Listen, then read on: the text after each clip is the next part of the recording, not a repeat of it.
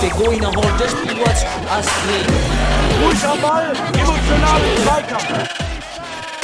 Mr. Futsal, the podcast. Mr. Futsal, el podcast. Mr. Futsal, el podcast. Hallo und herzlich willkommen, liebe Futsal-Enthusiasten. Wahnsinnig, dass ihr wieder reinhört heute und wieder beste News, neueste News aus der Welt des Futsalsports hier euch abgreifen möchtet. Und ich denke, dass ich heute wieder für euch einen tollen Gast gefunden habe, der euch tolle News mitteilen wird und Infos geben wird. Und zwar rund um die Organisation der äh, UEFA Champions League Vorrunde in des TSV Weil Imdorf. Und mein Gast, der uns heute etwas über die Organisation dieser Vorrunde erzählen möchte, ist äh, sagenhafte 21 Jahre jung, ähm, Berufsstudent der Sozialwissenschaft, ähm, ist beim TSV Weil Imdorf seit Kindstagen schon im Fußball aktiv gewesen, im Bereich Kommunikation, Organisation auch und ist dann eben rüber zum Futsal gewechselt aus Leidenschaft. Ich begrüße Daniel Nötzold. Hi Daniel. Hallo, schönen guten Tag. Freue mich, dass ich da sein darf. Ich freue mich, dass du dir Zeit nimmst, denn ihr steckt ja gerade, wir nehmen heute auf Donnerstagabend. Ähm, das erste Spiel findet Samstag statt. Ihr seid mitten im Aufbaustress, richtig? Richtig, wir hatten äh, jetzt gestern, also wir hatten am Mittwoch ähm, den Aufbau von der Spielfläche, vom Boden, den wir reingelegt haben, haben heute jetzt ähm, zum ersten Mal dann ähm, uns um das Drumherum gekümmert. Wir haben ja verschiedene Zonen, die wir da einrichten müssen und so weiter und versuchen jetzt heute alles noch so vorzubereiten oder haben es bisher versucht, dass morgen alles bereit ist, wenn dann die UEFA-Delegierte und die Mannschaften kommen. Ja, da ist also richtig viel in Progress. Und äh, bevor wir starten, warum ihr euch beworben habt, wie die Bewerbung abgelaufen ist, was auf einen Verein so zukommt, wenn man Ausrichter ist, darauf möchten wir heute zentral sprechen. Erklär doch vielleicht den Zuhörern, die nicht ganz so im Futsal-UEFA-System involviert sind, wie funktioniert so eine Vorrunde äh, rein sportlich? Also wie viele Spiele finden statt? Wie ist das System? Ja, also ähm, in der Vorrunde, wir haben jetzt hier bei uns die Gruppe H. Es gibt mehrere Mini-Turniere an verschiedenen Veranstaltungsorten. Ähm, wir dürfen jetzt eines dieser Mini-Turniere austragen. Da werden insgesamt vier Mannschaften dran teilnehmen. Einmal ähm, wir als deutscher Meister, als amtierender deutscher Meister. Und dann äh, freuen wir uns über drei Gäste aus dem Ausland. Einmal über den kosovarischen Meister Likeni, ähm, einmal über den türkischen Meister und einmal auf den englischen Meister. Und die werden dann hier in äh, drei Tagen oder an drei Spieltagen spielen. Wir haben am Samstag ähm, den ersten Spieltag, wo jeweils ähm, ein Spiel pro Mannschaft gespielt wird. Dann haben wir am Sonntag den zweiten Spieltag. Da treffen dann auch nochmal die Mannschaften aufeinander, jeder gegen jeden. Und dann am Dienstag, nach einem Tag Pause, ist dann der letzte Spieltag, wo es dann meistens darum geht, wer zieht in die Hauptrunde der Champions League ein. Und die, äh, die ersten beiden kommen weiter oder nur der, der Erstplatzierte? Da kommt nur der Erstplatzierte tatsächlich weiter. Das heißt, da muss man von Spieltag 1 richtig Gas geben. Das ist ja auch gut so, aus einmal aus UEFA-Sicht, aber auch ihr als Ausrichter wollt natürlich sicherlich auch, dass alle Spiele auf höchstem Niveau gespielt werden oder mit, mit höchster Leidenschaft. Und äh, das ist natürlich dann super bei so einem äh, K.O.-System, wenn man das so möchte, ähm, in, bei dem eben nur einer weiterkommt. Ja, jetzt habt ihr euch für diese Vorrunde, ähm, dort äh, kann man sich bewerben als, als Ausrichter. Ähm, warum habt ihr euch beworben und wie lief der Bewerbeprozess ab? Genau, also Bewerbeprozess beginnt mehr oder weniger mit dem Tag, an dem du die Meisterschale in der Hand hältst und sagst, okay, wie geht's jetzt weiter? Ähm, für uns war eigentlich relativ schnell klar, dass wir die UEFA Futsal Champions League nach Deutschland holen wollen. Jetzt gerade angesichts auch dessen, dass wir im September mit der Bundesliga starten und auch mit dieser Prämisse, dass wir den Futsal hier in Deutschland nach vorne pushen wollen, bekannt machen wollen, nach außen tragen, an Leute herantragen, die den Sport noch nicht kennen, haben wir eigentlich gesagt, dann ist es unsere Pflicht, dass wir versuchen, dieses Turnier nach Stuttgart beziehungsweise nach Sindelfingen zu holen und einfach Deutschland hier auch in der Heimat eine Bühne, äh, eine Bühne zu bieten, weil UEFA Futsal Champions League klingt halt schon mal richtig geil. Viele Leute assoziieren was damit. Ähm, und deswegen glaube ich, war es mit eigentlich unsere Pflicht, dass wir jetzt versucht haben, das Ding nach Deutschland zu holen. Also da kann man euch jetzt mal großen Dank aussprechen, dass ihr euch ähm, diese, diese Verantwortung aufgebürdet habt und uns für uns alle das ja realisiert, kann man ja so sagen, ähm, nicht nur für euch, sondern wie du schon sagst, für die ganze Community. Wir werden alle davon profitieren. Einmal, weil wir natürlich viel mehr jetzt dabei sein werden als live im, im Stream und auch bei den Verfolgen der Ergebnisse und auch lokal bei euch wird ja einiges los sein. Wie, ähm, wie bewirbt man sich? Wie kann man sich das vorstellen? Äh, per E-Mail gibt es da ein Bewerberformular? Wie dick ist das? Was muss man da, was muss man da ausfüllen? Äh, viele kennen ja nur die Fußball Champions League und ähm, mhm. hier ist das ja schon noch, nehme ich mal an, etwas äh, drei Level darunter. Also bei uns ähm, war es so, oder der Verband, der DFB kommt ähm, auf einen zu und fragt, so, jetzt, wie sieht's aus?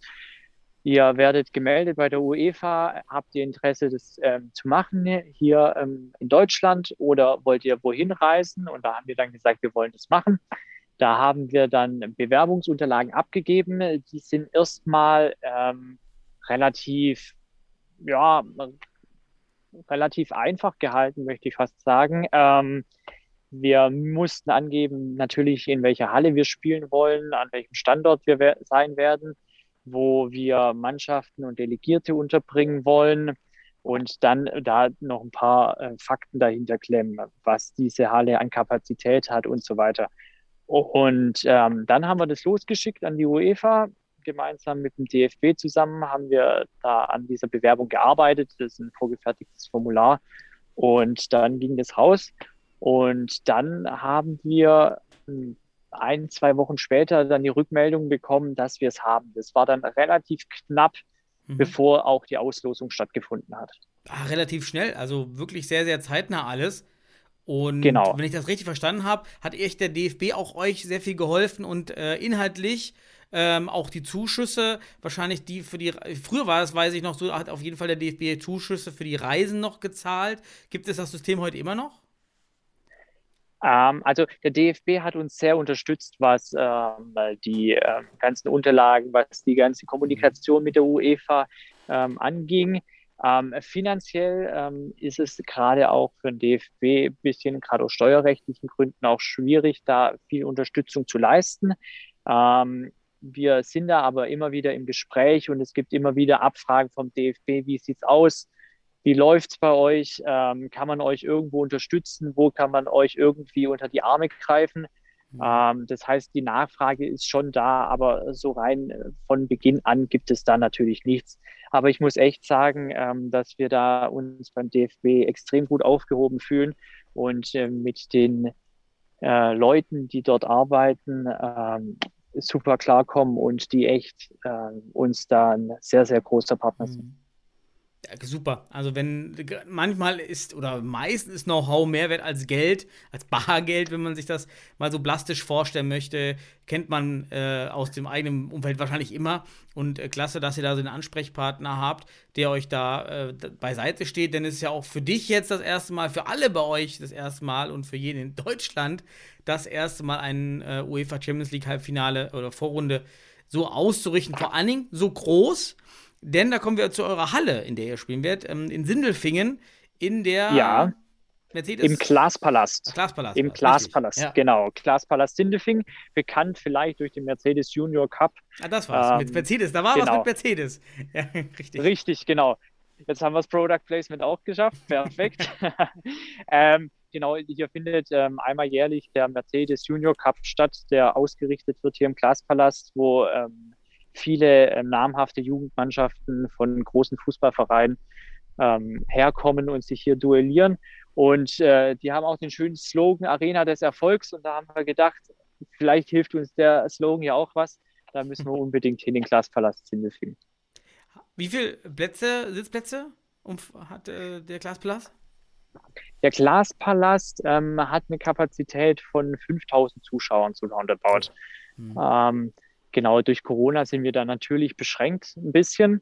Und dadurch, dass die ähm, Arena ja auch in so einer Rundsportart ähm, mit Leichtathletikbahn äh, oder ja mit einer Leichtathletik-Laufbahn ringsherum ausgestattet ist, sitzt man in den Kurven gerade sehr, sehr weit weg vom Spielfeld, weshalb wir uns eigentlich mehr auf die Mittelbande oder auf die Mitte der Halle konzentrieren, wo wir dann am Ende jetzt mit Corona-Bestimmungen auf ungefähr 500 Zuschauer freuen dürfen. Mhm. 500 können, können mehr Lärm erzeugen bei, bei, bei entsprechendem Enthusiasmus als 2000. Dann, dann hoffe ich, dass die die richtigen 500 in die, den Weg in die Halle finden. Ähm, be bevor, ihr, bevor alle in die Halle können, äh, ist es natürlich immer Aufgabe des, des Ausrichters, die Vorgaben der, der UEFA umzusetzen. Das kennt der eine oder andere Zuhörer wahrscheinlich auch, ähm, gerade im Blick auf, auf Champions League, UEFA Cup, aber auch Weltmeisterschaften. Welche Vorgaben, Halle, Boden, Übernachtung, Hygienekonzepte, Schiedsrichter, was man sich so vorstellen kann, macht die UEFA hier für so eine Champions League Vorrunde? Also die UEFA hat dann Manual, das ähm, umfasst 120 Seiten in etwa, ähm, wo wirklich alles niedergeschrieben ist, was da an Eventualitäten und an Fragen auftreten könnte. Ähm, ist eigentlich eine ganz gute Sache, weil wenn du eine Frage hast, schaust du da rein und da findest du meistens eine Antwort drin. Und dadurch hast du halt auch gegeben, wir müssen halt auch immer gucken, wir sind in einem europäischen Wettbewerb. Da hast du natürlich hier in Deutschland zum Beispiel ganz andere Voraussetzungen, äh, was Hallenstandards und so weiter angeht, wie in anderen Ländern. Und deswegen ist es schon gut, dass es da sehr viele Vorgaben eigentlich gibt, damit der Wettbewerb für alle möglichst gleich stattfinden kann, egal wohin sie jetzt reisen müssen. Ähm, ja, Vorgaben gibt es, wie gesagt, eigentlich für alles. Also die Unterbringung ist geregelt von der hm. UEFA, ähm, Hotelstandard, ähm, der Transport ist geregelt, wie viele Plätze ähm, jede Mannschaft da zugesprochen bekommt, welche Ausstattung der Bus haben muss, wie viel Kapazität.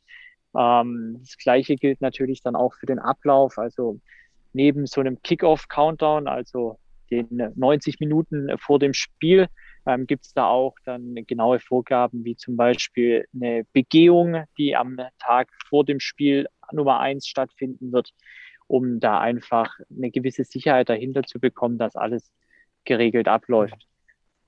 Und also für, für uns sind diese Vorgaben eigentlich, äh, ja, auf der einen Seite ist es manchmal lästig, aber auf der anderen Seite ist es auch ganz gut, weil die uns halt ganz klar vorgeben, wie stellt sich die UEFA das vor und wie möchten die das sehen, weil sonst gibt es nachher böse Überraschungen und die können wir halt dadurch relativ gut vermeiden. Absolut. Standardisierung hat schon seine Vorteile. Ähm, und die UEFA hat mit Sicherheit aus vielen Jahren UEFA-Futsal-Wettbewerben gelernt und ihr profitiert ja auch dann wiederum von diesem Wissen aus diesen äh, Jahren. Aber ist das genau. richtig, dass ich das verstanden habe? Ihr müsst auch für die Gegner ähm, das Hotel organisieren, den Transportbus organisieren, Trainingshallen organisieren. So was müsst ihr für den Gegner alles organisieren für die.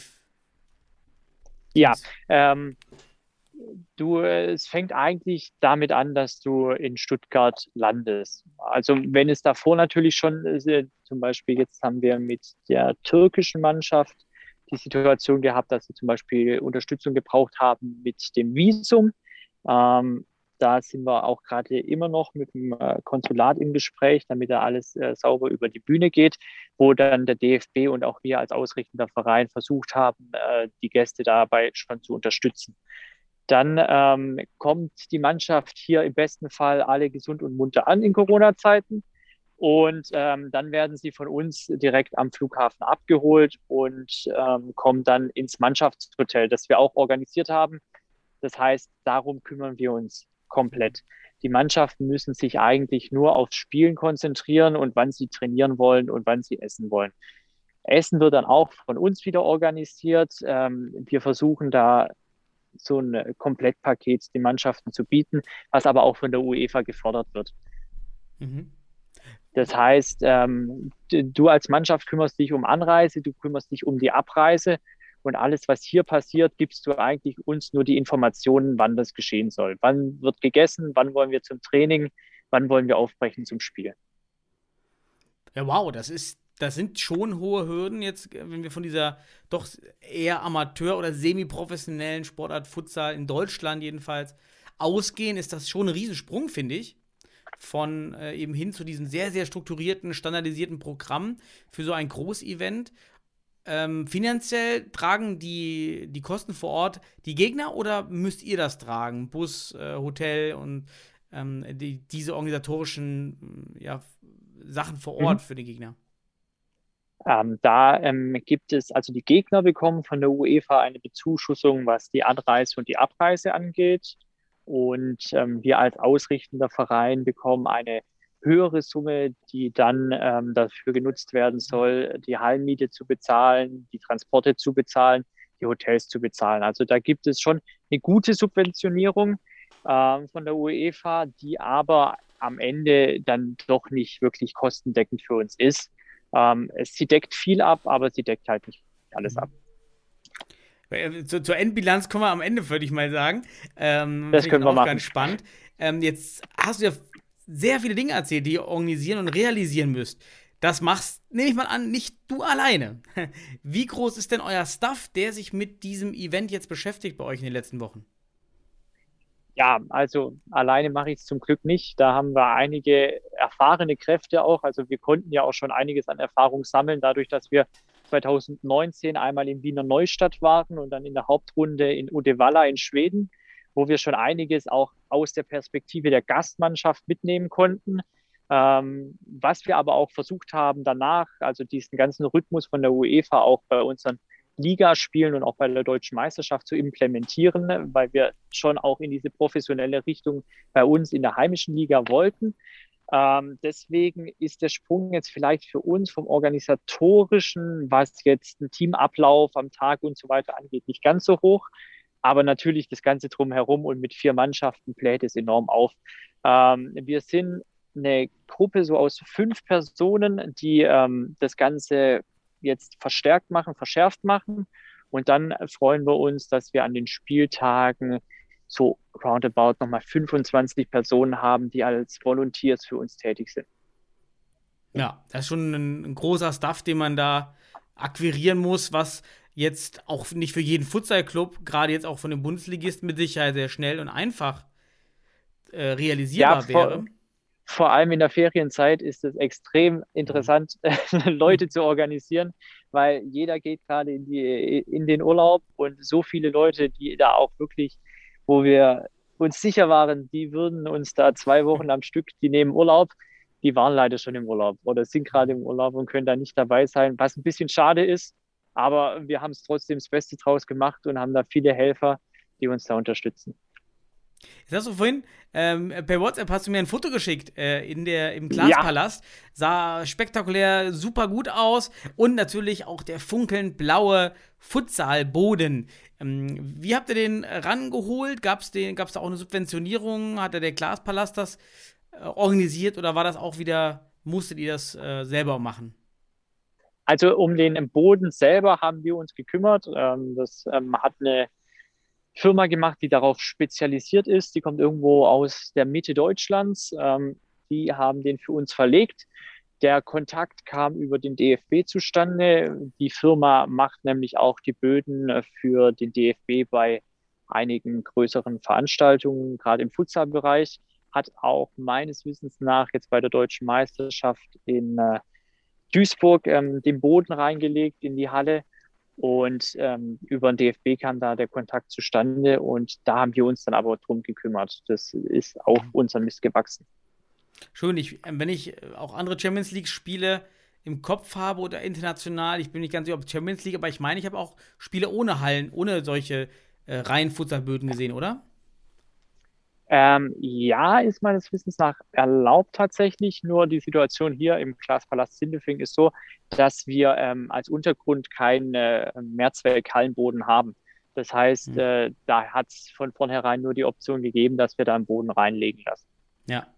Also für alle, ich habe auch mal die Preise so, so nebenbei mitbekommen von diesen Böden. Es gibt dann noch immer viele Futsal-Enthusiasten und äh, Fach potenzielle Fachleute, die dann immer so, so Hallenböden fordern. Also ein Boden kostet halt dann eben schon mal seine 6000 Euro, den, glaube ich, zu verlegen zu lassen, denn alleine die, der Auf- und Abbau kostet vorher, nachher, dauert drei Stunden oder so, ne?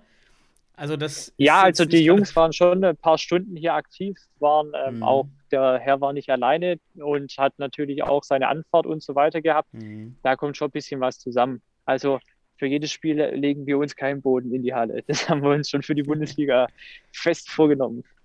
Ja, auch wenn das natürlich schön aussieht, aber es ist eben teuer und selbst der, der, der neue Hallenboden würde auch für 50.000 Euro kaufen. Ja, das ist natürlich für eine Futsal-Bundesliga noch weit weg, dass man sowas mal eben finanziert. Also ähm, da, wenn mal immer Kritik kommt, ja, warum die Futsalböden, äh, ist halt teuer. Das dann ähm, hat man vielleicht dann auch nicht immer auf, auf dem Schirm als, als Spieler, wenn man äh, da vielleicht auch gerade beginnt mit dem Futsalsport. Und nur um das, dass man das mal versteht auch, ähm, warum das vielleicht nicht immer wie beim Handball dann so aussieht. Aber ihr habt jetzt den Boden da, es sieht alles richtig gut aus in der Halle. Und jetzt, ähm, Ticketing läuft, meine ich ja schon. Was habt ihr für Eintrittspreise ähm, euch über, äh, überlegt? Genau, bei uns ähm, gibt es zwei Arten von Tickets. Wir haben einmal ein Tagesticket, das heißt, mit dem Tagesticket kommst du rein, siehst beide Spiele vom jeweiligen Spieltag. Oder wir bieten im Vorverkauf ein Turnierticket an, wo du dann Mhm. einmal ein Ticket kaufst dir und dann an allen drei Spieltagen Zutritt zur Halle bekommst. Ähm, preislich haben wir, ha- haben wir versucht, im niedrigen Sektor anzulegen. Ähm, da sind wir bei einem Erwachsenen für ein Einzelspieltagsticket äh, für 12 Euro, das heißt pro Spiel 6 Euro mehr oder weniger. Und bei einem Kind sind wir bei 8 Euro, wenn ich es richtig im Kopf habe. mhm. Und ähm, bei dem Turnierticket haben wir dann nochmal eine Vergünstigung drin, dass du für 30 Euro alle drei Spiele angucken kannst. Und ich glaube, Kinder zahlen dann äh, 20, 24 Euro. Ich, ich habe, nee, 18 Euro sind es, glaube ich. Ähm, dass die dann ähm, wirklich zu einem sehr, sehr günstigen Preis rein können, weil das uns schon auch wichtig war, ähm, dass wir da wirklich alle mitholen können. Die haben auch jetzt eine längere Anreise mit Bus, mit Bahn oder mit dem Auto und wollen trotzdem, dass die Mhm. Leute kommen und da ihren Spaß haben. Und wie gesagt, es soll ja eine große Aktion auch für den Futsal in Deutschland sein. Und da wollen wir Interessierte, die mal kurz vorbeischauen wollen, nicht durch zu hohe Preise abschrecken. Also faire Preise, äh, würde ich auch mal sagen. Ähm, natürlich sind einige in Deutschland, die, das, die den Futsal noch gewöhnt mit äh, Eintrittspreisen von 0 bis 2 Euro. Aber damit kann man eben auch keine Champions League äh, Vorrunde realisieren. Also ich glaube, da habt ihr einen guten Job gemacht, dass ihr es also mit den Preisen realisiert bekommt. Äh, da ist überhaupt nichts dran auszusetzen und das, das sollte auch jedem äh, das wert sein. Äh, jetzt hast du schon Verbreitung der, der Futsal-Leidenschaft und äh, des, des Futsal-Feuers ähm, erwähnt. Natürlich kann jetzt nicht jeder in die Halle gehen. Ähm, ich selber bin ja auch familiär verhindert. Ähm, wie kann ich denn euer Erlebnis bei mir auf der, der Couch vor dem Laptop genießen? Genau, da haben wir auch geguckt, dass wir das natürlich nicht nur hier in die Halle bekommen, sondern auch nach außen, ähm, weil wir zum damaligen Zeitpunkt, als wir dann in die Gespräche gegangen sind mit mehreren Streaming-Anbietern, ähm, auch noch nicht wussten, äh, wie geht die Inzidenz nach oben, müssen wir es vielleicht ohne Zuschauer machen. Und da war es uns schon wichtig, dass man auch nach außen was natürlich von dem Event mitbekommt. Ähm, am Ende äh, sind wir dann wieder mit unserem Partner German Sports TV zusammengegangen, der auch schon mal bei uns in der Spechtweghalle, wo wir sonst unsere Ligaspiele haben, Regionalligaspiel übertragen hat. Und die haben da gesagt, komm, wir machen das mit euch. Und man muss auch echt sagen, die haben sich da echt ins Zeug gelegt, ähm, haben auch nichts von uns verlangt für das Streaming. Das heißt, ähm, die machen das alles zum äh, ähm, machen das alles auf ihre Kosten und möchten da auch ähm, am Futsal dranbleiben und den Futsal nach vorne bringen. Und da muss ich echt sagen, äh, Respekt vor den Leuten, weil die hier echt versuchen, was Großes aufzufahren, was Streaming angeht und da auch mit einer gewissen Qualität ran wollen. Und das ist nicht ganz günstig. Und da muss ich echt sagen, sind wir froh, dass wir mit German Sport TV so einen tollen Partner haben, der gesagt hat, wir machen das für euch und wir packen das mit euch an. Ja, ich kenne tatsächlich die, die Aufnahmen äh, der, der vergangenen Spiele, fand das auch gut gemacht, gut produziert, auch einige Kamerawinkel, also jetzt nicht der, der, der einfache Kamera, äh, der, die statische Kamera, ja, die, dann, die dann da steht mit Weitwinkel, äh, haben die gut gemacht. Da freue ich mich drauf, dass die Jungs aus, die kommen ja auch aus Stuttgart, ähm, und äh, dass sie aus der Futsal, kommen ja auch aus der Futsal-Szene sogar. Und ähm, genau. dass sie das da, das da mitmachen, finde ich klasse. Hat die UEFA denn eigentlich Vorgaben gemacht zum, zum Streaming und auch, dass den Gegnern, ähm, dass sie das nutzen dürfen, das Signal? Gibt es da Vorgaben? Da gibt es natürlich auch wieder Vorgaben. Was man da vielleicht noch zu diesen Vorgaben sagen kann, ist, dass die sich natürlich von Runde zu Runde verschärfen. Das heißt, ähm, in einem, Finalspiel, in, in einem Finalspiel werden die Vorgaben natürlich nochmal ganz anders kontrolliert wie jetzt in der Vorrunde, was trotzdem nicht heißt, dass man schlampig sein darf. Ähm, aber gerade im Bereich Broadcasting ist die UEFA in der Vorrunde auch noch sehr, sehr ähm, einfach gestrickt und muss man auch sagen, echt froh, wenn es äh, da Mannschaften gibt, die sagen, wir wollen das als Streaming dann anbieten. Ähm, da gibt es relativ wenige Vorgaben, die wir haben. Mhm. Was wir machen müssen, ist tatsächlich den Mannschaften und auch den Schiedsrichtern das Videosignal dann zur Verfügung zu stellen, damit die einfach ähm, an ihrer Taktik fallen können, dann nochmal in die Videoanalyse gehen können mhm. und schauen können, ähm, wie sie sich am nächsten Tag auf den nächsten Gegner vorbereiten. Also die Aufnahmen, also nicht das Signal, sondern die, die Aufnahmen, dann das aufgenommene Spiel dann genau, weiterzugeben, richtig. ne? Mhm. Genau, Signal direkt wird nicht weitergegeben. Okay. Das ist nur zu sehen auf Facebook und auf YouTube bei German Sport TV dann. Okay, also genau, das wäre meine nächste Frage gewesen, ob German Sport TV sich eines Vehikels bedient, ähm, la ähm, Deutschland äh, Sport TV oder ob die eben ihren eigenen Kanal haben, German Sport TV bei Facebook und es dort dann streamen. Genau, die ähm, haben einen eigenen Kanal, auf Facebook findet man sie und jetzt auch auf YouTube. Und auf den beiden Kanälen werden sie dann das ähm, Signal auch senden. Ähm, ja, ist, glaube ich, eine coole Sache. Facebook ist sehr, äh, oder es kommt sehr gut an, gerade was Familie, Freunde angeht, im Verbreiten und Teilen. Und auf YouTube, ähm, da hat man einfach eine bessere Qualität dahinter und kriegt es auch einfacher aufs TV. Ich glaube, da haben sie eine ganz gute Mischung gefunden, dass es möglichst viele Leute in Europa erreicht.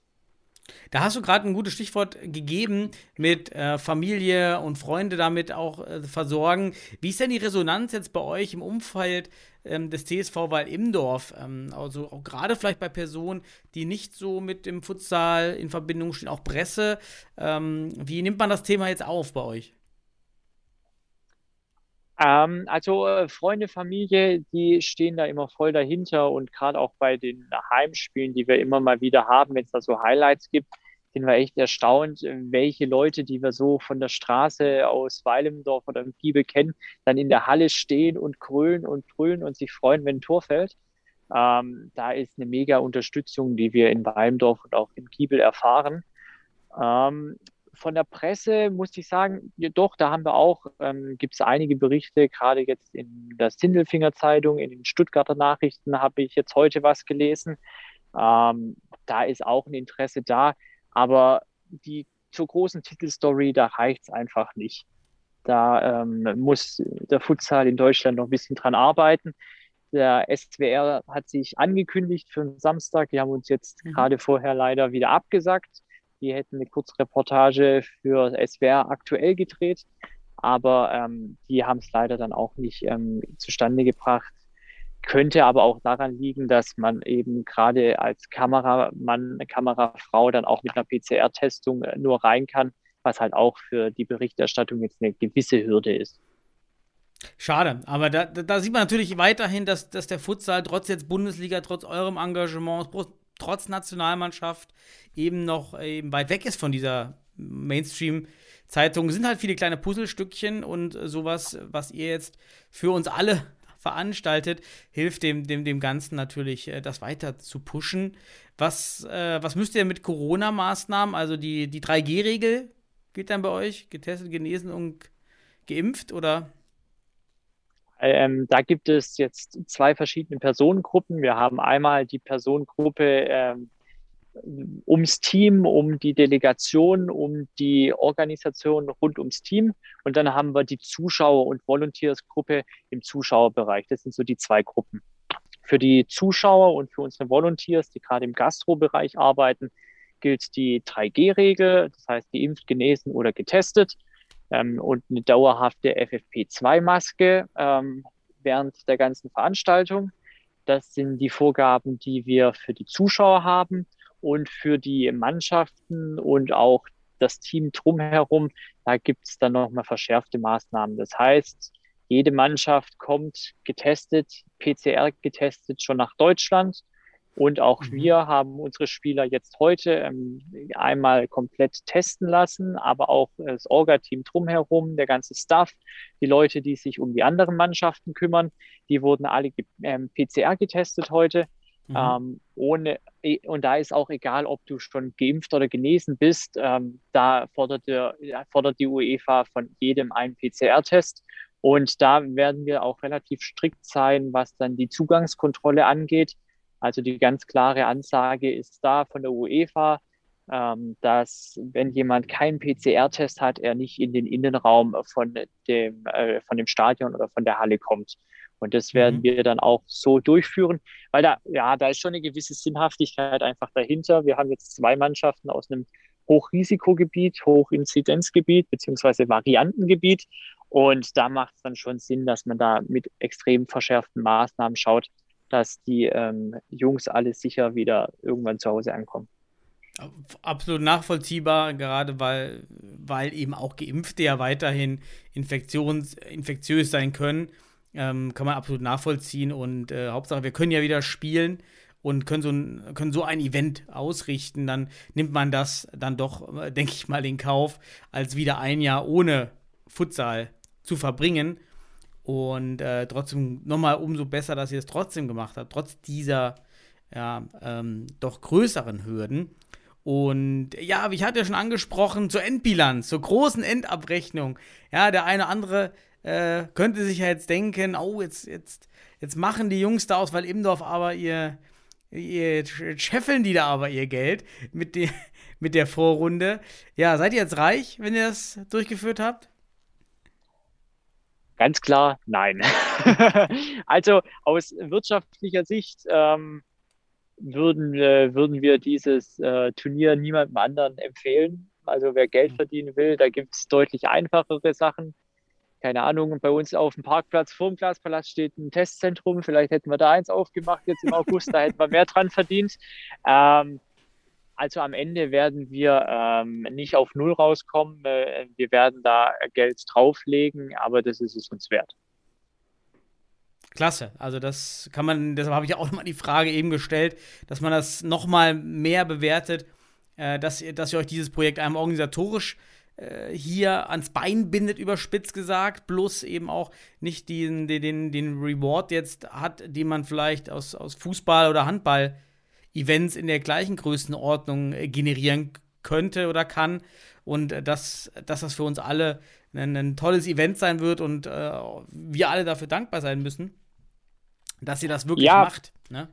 Ja, ja, wir freuen uns auch drauf und äh, wir äh, erreichen gerade in Futsalkreisen damit auch Leute, die sich dafür ähm, interessieren und die auch von Deutschland immer äh, oder an Deutschland immer interessierter sind. Ähm, Laurent Morel von der UEFA, der für den Futsalsektor dort zuständig ist, hat sich angekündigt, der wird das letzte Spiel am Dienstag mit angucken hier in äh, Stutt mhm. äh, in, in Sindelfingen. Und ähm, wird sich in äh, dem Zuge auch mit uns und auch mit dem DFB über die Bundesliga unterhalten, wie man den Futsal weiter in Deutschland fördern kann.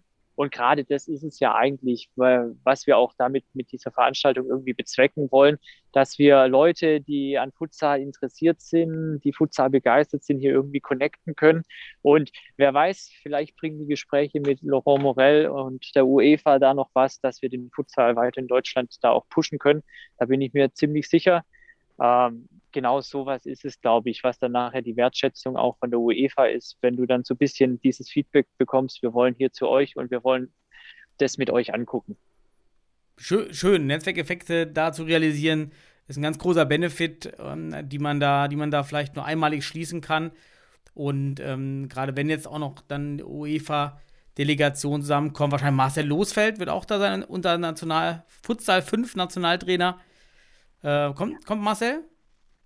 Ja, ich müsste lügen, ich weiß es nicht wirklich, aber ich kann mir vorstellen, dass er kommen wird, ähm, muss ich gucken mal in meinem Briefing, Der will- besteht bestimmt drin. Also, der guckt da hinten in der Ecke, damit die Spieler das nicht Wirklich? so merken, dass er da ist. Weiß ich nicht. Aber dann, äh, dann sehe ich schon mal. ja, aber ähm, auf jeden Fall ähm, vom äh, Stützpunkt hier vom Mhm. BFV haben sich ähm, schon äh, Trainer für Sichtungen und so weiter angekündigt.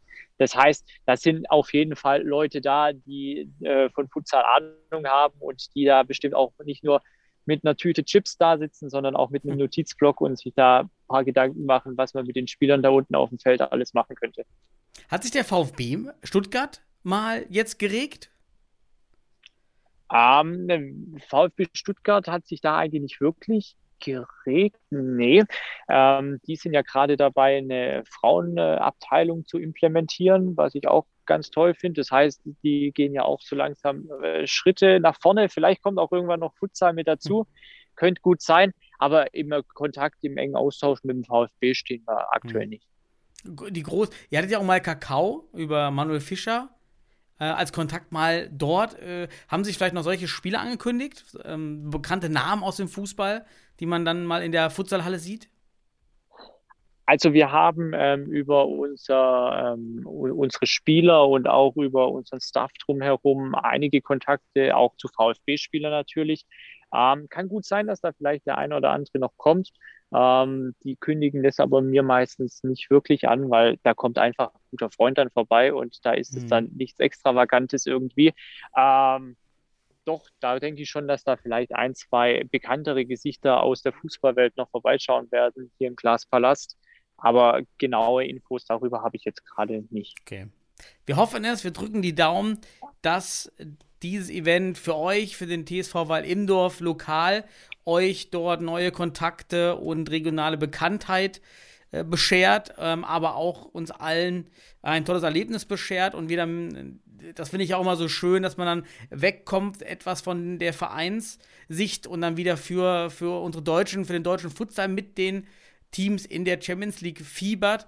Und darauf freue ich mich am meisten, äh, dass das dann alle in Deutschland für euch sicherlich, nehme ich an, ähm, auf jeden Fall die Hörer dieses Podcasts, nehme ich an, für euch sind und die Daumen drücken in dieser Gruppe. Und äh, dein, dein Tipp, schafft schafft's der TSV? Ähm, ich denke, also ich habe die Jungs, jetzt muss ich ehrlich sein, in den letzten Wochen nicht im Training erlebt. Ich war zu sehr mit der Organisation beschäftigt, habe komplett den Kontakt zur Mannschaft verloren. Aber so wie ich die Jungs kenne, die sind immer heiß, die wollen immer spielen, die bereiten sich seit der deutschen Meisterschaft, also die haben mehr oder weniger schon wieder im Bus auf der Heimfahrt angefangen zu trainieren, damit sie für die Champions League fit sind. Also ich glaube schon, dass wir mit den Walmdorfern, mit unserer Mannschaft da rechnen können.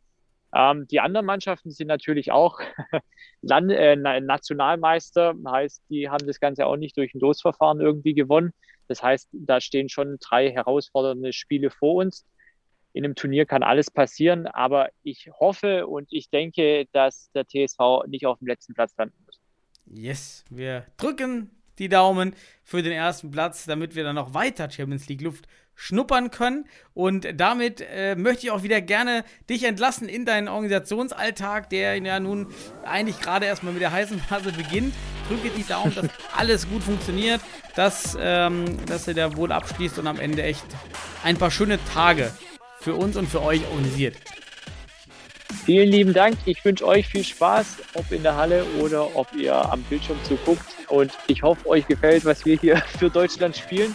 Und äh, wünsche dann auch allen anderen Mannschaften natürlich einen guten Start in die Bundesliga. Vielen Danke. Dank, dass ich da sein durfte. Danke dir, Daniel. Dankeschön. Ciao. Ciao.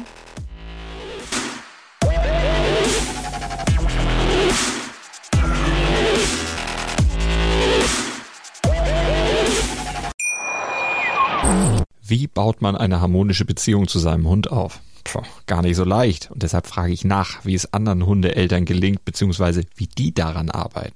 Bei Iswas Dog reden wir dann drüber. Alle 14 Tage neu mit mir, Malte Asmus und unserer Expertin für eine harmonische Mensch-Hund-Beziehung, Melanie Lippisch. Ist was, Dog? Mit Malte Asmus. Überall, wo es Podcasts gibt.